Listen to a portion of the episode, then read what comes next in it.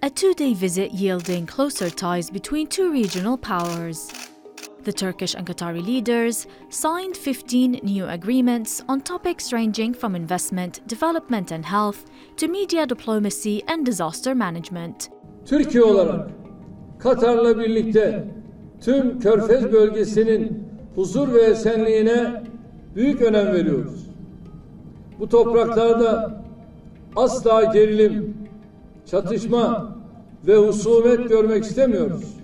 Doha also agreed to extend a currency swap agreement between the two countries' central banks for another three years.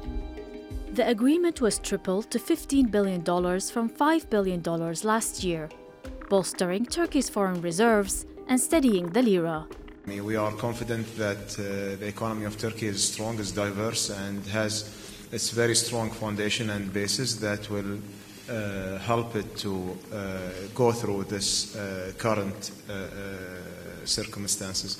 Qatar is heavily investing in, in, in, Turkey, and these investments are doing very well. As well as trade, Qatar and Turkey have also strengthened military ties in recent years. Erdogan visited Turkey's only military base in the Gulf region, where thousands of Turkish soldiers are based. Ankara and Doha have enjoyed closer ties since other Gulf countries imposed a blockade on Qatar in 2017, isolating the state from its neighbors. That row ended in January, helping to thaw Turkey's relations with other Arab states, including Saudi Arabia, Egypt, and the UAE. The UAE's de facto ruler, Crown Prince Sheikh Mohammed bin Zayed Al Nahyan, visited Turkey last month for the first time in a decade a trip that resulted in billions of dollars of investments and a fresh start for Turkey's relations with the Arab world. Hadya Al Alawi, TRT World.